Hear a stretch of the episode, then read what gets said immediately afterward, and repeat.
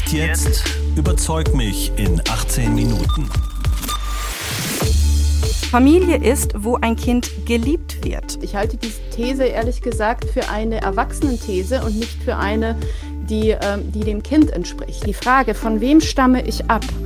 ist ein, eine, eine drängende Frage, die oft in der Pubertät kommt. Es ist ja nicht automatisch der Fall, dass homosexuelle Paare dann auch verleugnen, von wem ihre Kinder abstammen. Es geht hier darum, dass zwei Erwachsene gerne ein, ein Eltern wären. Das äh, ist bei heterosexuellen Paaren auch so. Also das, das, da verstehe ich Ihre Argumentation nicht. Hallo und herzlich willkommen zu einer neuen Ausgabe von Echt jetzt. Überzeugt mich in 18 Minuten.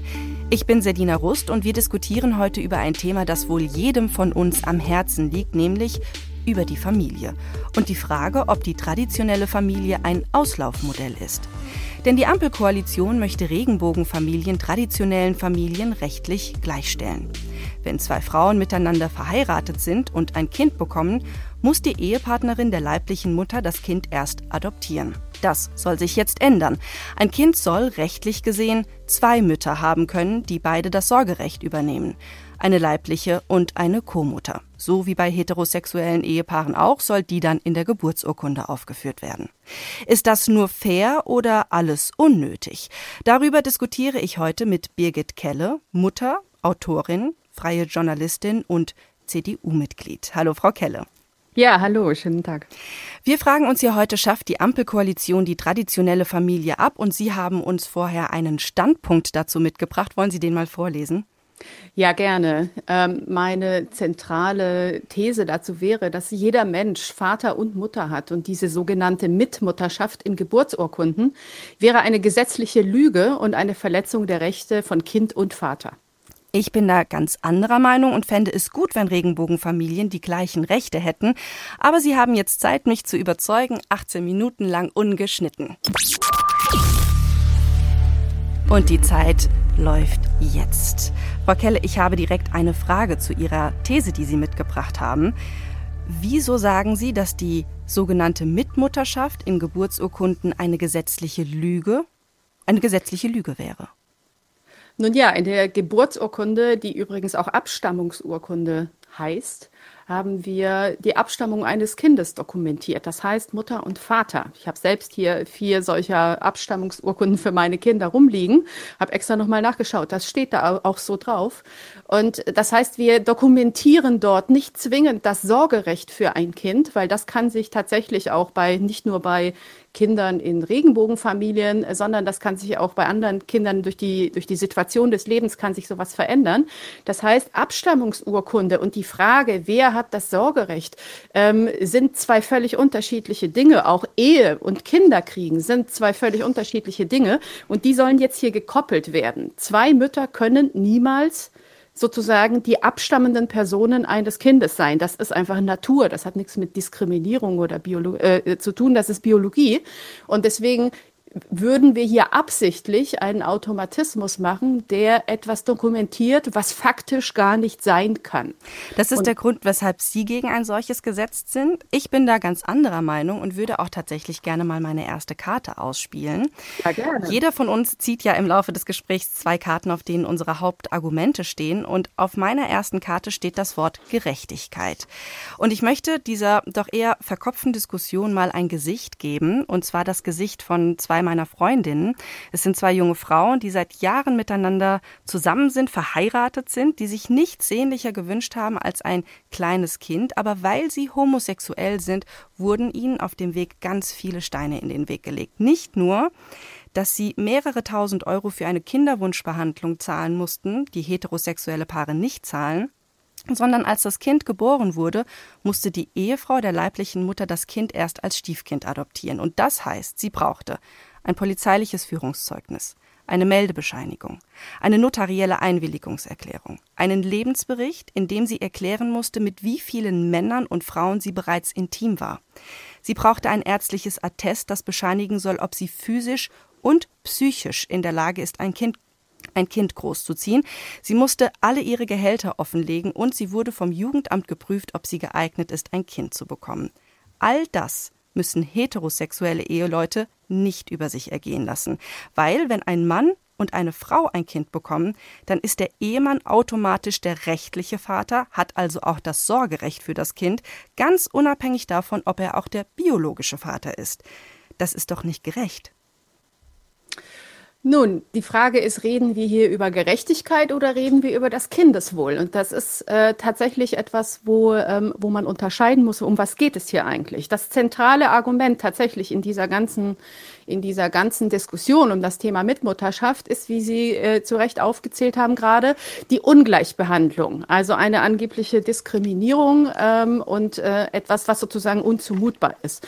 Das, was Sie da aufgezählt haben, was man alles machen muss ähm, als äh, sogenannte Zweitmutter, Mitmutter, ist ja das normale Verfahren Adoption, was im Übrigen auch jedes, jedes Paar, jedes heterosexuelle Paar, das ein Kind adoptiert, äh, müsste sich genau denselben Fragen stellen. Das das heißt, dass man, dass der Staat sagt, bevor wir ein Kind zur Adoption also eine Adoption genehmigen, prüfen wir erst einmal die Beweggründe, prüfen wir, ist das, entspricht das dem Kindeswohl? Und da würde ich, ein normaler Vorgang. Da würde ich gerne kurz einhaken. Warum sehen Sie das Kindeswohl da gefährdet?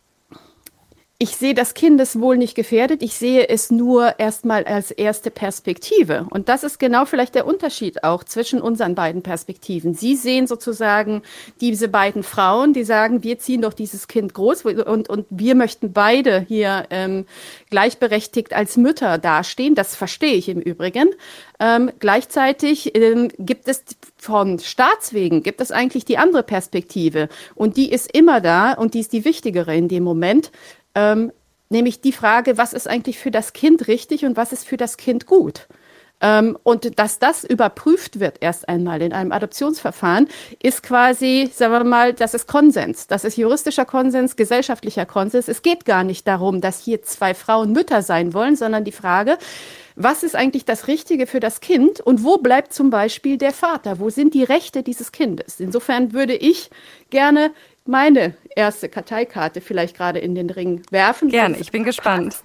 Ähm, und zwar steht auf meiner Karteikarte das Kind als Objekt. Mhm. Ähm, das ist nämlich genau das. Wir sehen hier in dieser ganzen Debatte, dass es überhaupt nicht darum geht, ähm, was hat das Kind eigentlich für eine Meinung dazu? Äh, welche Rechte verliert auch ein Kind dabei? Äh, gibt es so etwas wie ein natürliches Recht auf Vater und Mutter? All diese Dinge spielen gar keine Rolle, sondern es geht hier darum, dass zwei Erwachsene gerne ein, ein Eltern wären. Das äh, ist bei heterosexuellen Paaren auch so. Also das, das, da verstehe ich Ihre Argumentation nicht. Ein, ein Kind kann ja auch nicht entscheiden, in welche Familie es geboren wird, wenn es auf, auf biologische Art und Weise von einem Mann und einer Frau gezeugt wird, die beide Vater und Mutter sind. Da sehe ich den Unterschied nicht der Unterschied ist, dass, äh, sagen wir mal, in, in äh, 99 Prozent der Fälle das ja übereinstimmt, dass die Kinder sozusagen bei ihren leiblichen biologischen Eltern sind. Hm, Dafür Nicht 99, ich glaube, es sind 70 Prozent tatsächlich. Die Gesellschaft hat sich da sehr gewandelt in der letzten Zeit. Nein, Sie rechnen jetzt, sagen wir mal, die, die Alleinerziehenden raus. Aber selbst wenn ein Kind bei einem alleinerziehenden Elternteil groß wird, hat es ja biologisch einen Vater und eine Mutter. Das können wir ja nicht wegdiskutieren. Das ist richtig. Und wenn wir, ja, und wenn wir jetzt die beiden Mitmütter nehmen, die lassen jetzt juristisch, die wollen sozusagen bis in die Geburtsurkunde hinein den Vater äh, quasi äh, von der Bettkante oder unter den Tisch fallen lassen. Nun existiert dieser Vater aber und für dein Kind aus der Kinderperspektive wissen wir zum Beispiel von Adoptionskindern, die quasi in völlig fremde Elternhäuser eventuell kommen, dass die Frage, von wem stamme ich ab, wer ist unabhängig davon, im Übrigen, ob man in einer guten Familie ist oder nicht. Ich kenne Eltern von, ähm, auch im Freundeskreis, die Kinder adoptiert haben und das sind liebevolle Elternhäuser. Trotzdem ist für die Kinder die Frage, von wem stamme ich ab, ist ein, eine, eine drängende Frage, die oft in der Pubertät kommt. Die Frage, das, das stimmt, aber meine leiblichen Eltern. Und das wird hier von Geburt an, soll hier sozusagen die leibliche Abstammung nicht, ähm, nicht unbedingt, weil es ist ja nicht automatisch dass der Fall, dass homosexuelle Paare dann auch verleugnen, von wem ihre Kinder abstammen. Und genau da soll ja auch eine Möglichkeit gegeben werden, auch das Sorgerecht zu erweitern, dass nicht nur zwei Menschen ein Sorgerecht haben, sondern gegebenenfalls auch drei, weil es einfach in Regenbogenfamilien ganz oft notwendigerweise die Konstellation einhergeht, dass zwei homosexuelle Paare einen weiteren Partner brauchen, um überhaupt ein Kind zu zeugen. Und dass es drei Menschen geben kann, die dann ein Sorgerecht für ein Kind haben vielleicht ein kleines Sorgerecht und die anderen beiden das große Sorgerecht, aber dass es sich auf mehrere Leute verteilt. Aber jetzt vermischen Sie selbst zwei unterschiedliche Dinge, äh, vielleicht einfach, damit man das nochmal klar hat. Die Frage des Sorgerechts ist etwas völlig anderes als die Frage der Abstammung. Das ja? stimmt, jedes ja, da, da, sind wir. Genau. Jedes Kind ja. hat ja nur eine, eine Mutter und einen Vater. Und daraus ergeben sich quasi für die Eltern Pflichten und für die Kinder im Übrigen auch Rechte. Ja, ähm, und äh, die Frage sozusagen, wer real das Kind großzieht, das kann übrigens auch in heterosexuellen, äh, also Kindern aus heterosexuellen Ehen, kann das völlig unterschiedlich sein. Es können auch Eltern versterben, es können äh, genau. andere Personen relevant sein. Deswegen haben wir ja das Adoptionsverfahren und haben auch die haben auch die Sorgerechtsfrage, im Prinzip von der Abstammung kann sie unterschiedlich sein. Und das ist richtig so, weil das Leben eben nicht so spielt, dass man sagt, irgendwie, es ist ja immer irgendwie genau. der Eierkuchen. Ja. Also muss man ja Lösungen finden. Aber was hier passieren soll, ist etwas, was ja völlig überflüssig ist. Und da würde ich meine zweite Karteikarte nämlich reinwerfen.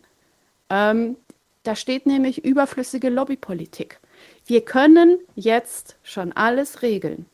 Ähm, ja, das heißt, es ist ja nicht so, dass quasi hier ein Kind ist, wo nicht klar ist, nur weil es in einer homosexuellen äh, Beziehung geboren wird, ähm, dass, äh, wie der rechtliche Status ist. Er ist völlig geklärt und dieses Kind hat eine leibliche Mutter und einen leiblichen Vater.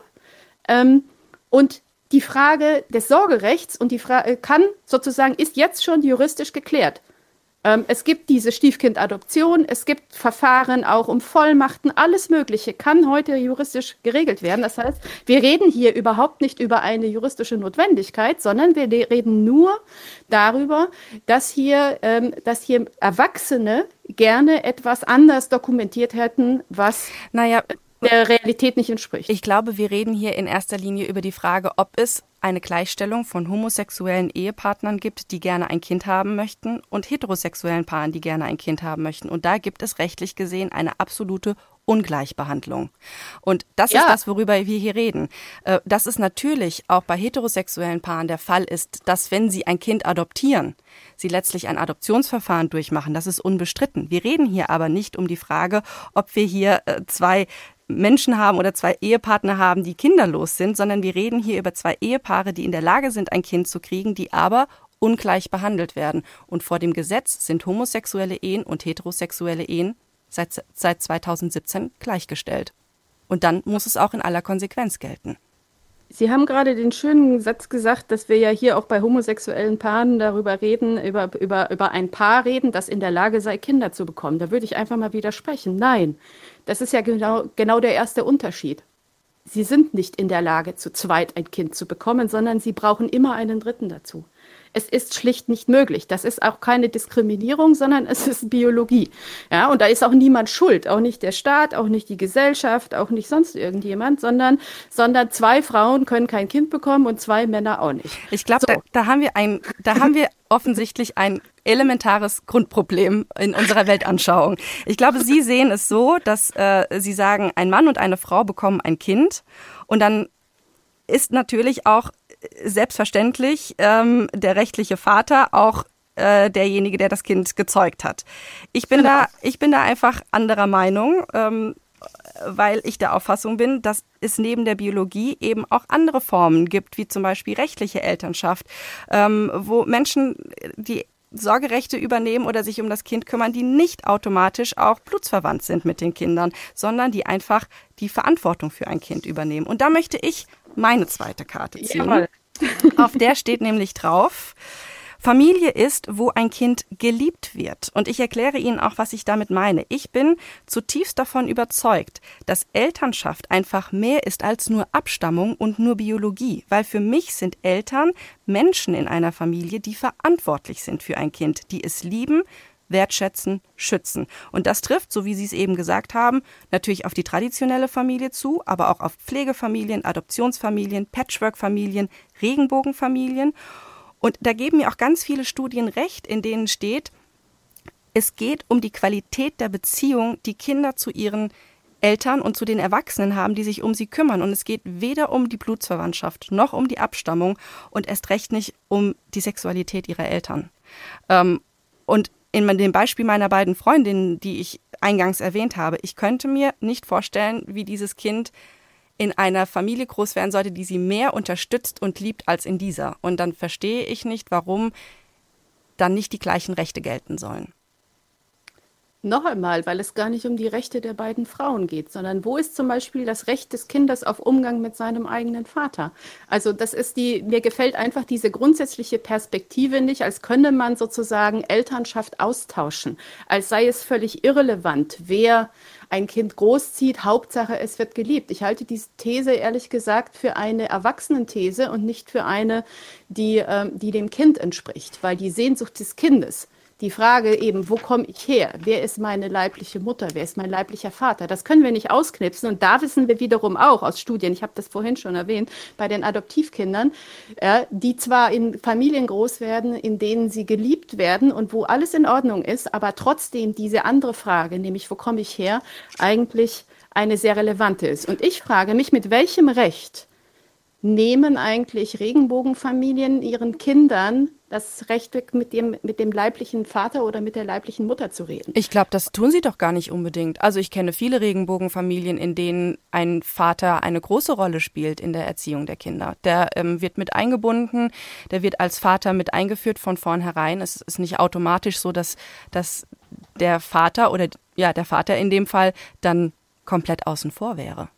Ähm, er wird sogar aus, er wird sogar juristisch außen vor geworfen. Also wir haben ja auch die, wie sagen wir, wir haben ja auch Rechtssituationen dazu und nur weil es in einer Situation sozusagen das Gegenbeispiel gibt, ich kenne andere Familien, äh, also auch solche Konstellationen von zwei Frauen, wo quasi innerhalb kürzester Zeit äh, mit dem Samenspender ein Riesenstreit entbrannt ist und, äh, und es jetzt nur noch juristische Auseinandersetzungen gibt. Ist das aber natürlich bei heterosexuellen Paaren genau das gleiche Gefahr. Also da, da sind wir, das ist nichts, was sich nur auf Homosexuelle bezieht. Ja, ich will nur sagen, ich will nur sagen, das Thema Trennung ist gut, dass wir darauf zu kommen, zu sprechen kommen. Die Frage ist, ähm, wie verfährt man eigentlich, also dieser Automatismus, der hier quasi gemacht wird, den Sie aufmachen, dass Sie sagen, ähm, in einer heterosexuellen Ehe ist äh, automatisch sind die beiden Beteiligten an dieser Ehe die Eltern des Kindes. Das ist bei einem, bei, ist, ist bei heterosexuellen Paaren haben wir quasi fast 100 Prozent Übereinstimmung zwischen der juristischen und der natürlichen Elternschaft. So, wenn wir jetzt andere Ehekonstellationen nehmen, die ich im Übrigen nicht für eine Ehe halte, aber juristisch ist das jetzt so, aber ich habe meine eigene Meinung dazu, ähm, ist es ja erstens mal so, wir haben sozusagen neue Ehedefinitionen gemacht. Wir sagen jetzt, auch zwei Frauen können eine Ehe sein oder zwei Männer. Und dann muss das mit jeder rechtlichen Konsequenz auch gleichgestellt werden meiner Meinung nach. Aber hier haben wir den der Automatismus. Ähm, bei hier bei diesen Konstellationen können wir sogar zu 100 Prozent ausschließen, dass die beiden Beteiligten an dieser Ehe die leiblichen Eltern dieses Kindes sind. Und dann muss es natürlich eine juristische Regelung geben, die entfallen kann bei heterosexuellen Eltern, aber die kann nicht hier entfallen. Und ich würde aber noch eins weitergehen, weil Sie ja sagen, wir müssen diesen Automat, Sie wollen ja den Automatismus. Das sind jetzt also auch Ehen, also muss das auch gehen. Sie haben selbst schon erwähnt, ja, Sie wollen auch, dass, ähm, dass vielleicht vier Eltern eingetragen werden. Was ist, wenn wir die Ehedefinition nochmal verändern?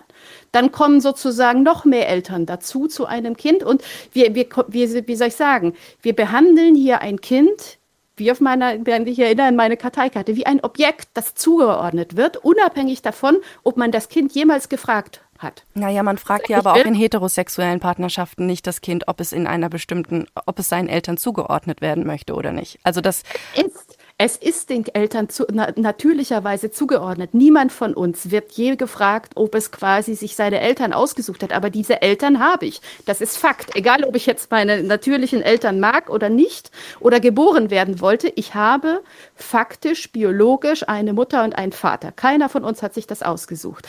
Das ist der wesentliche Unterschied. Wenn wir neue Konstellationen machen, dann müssen wir Regelungen finden. Und die Frage ist, müssen die dem Gerechtigkeitsempfinden der Eltern entsprechen oder dem Kindeswohl? Und das sind zwei völlig unterschiedliche Perspektiven.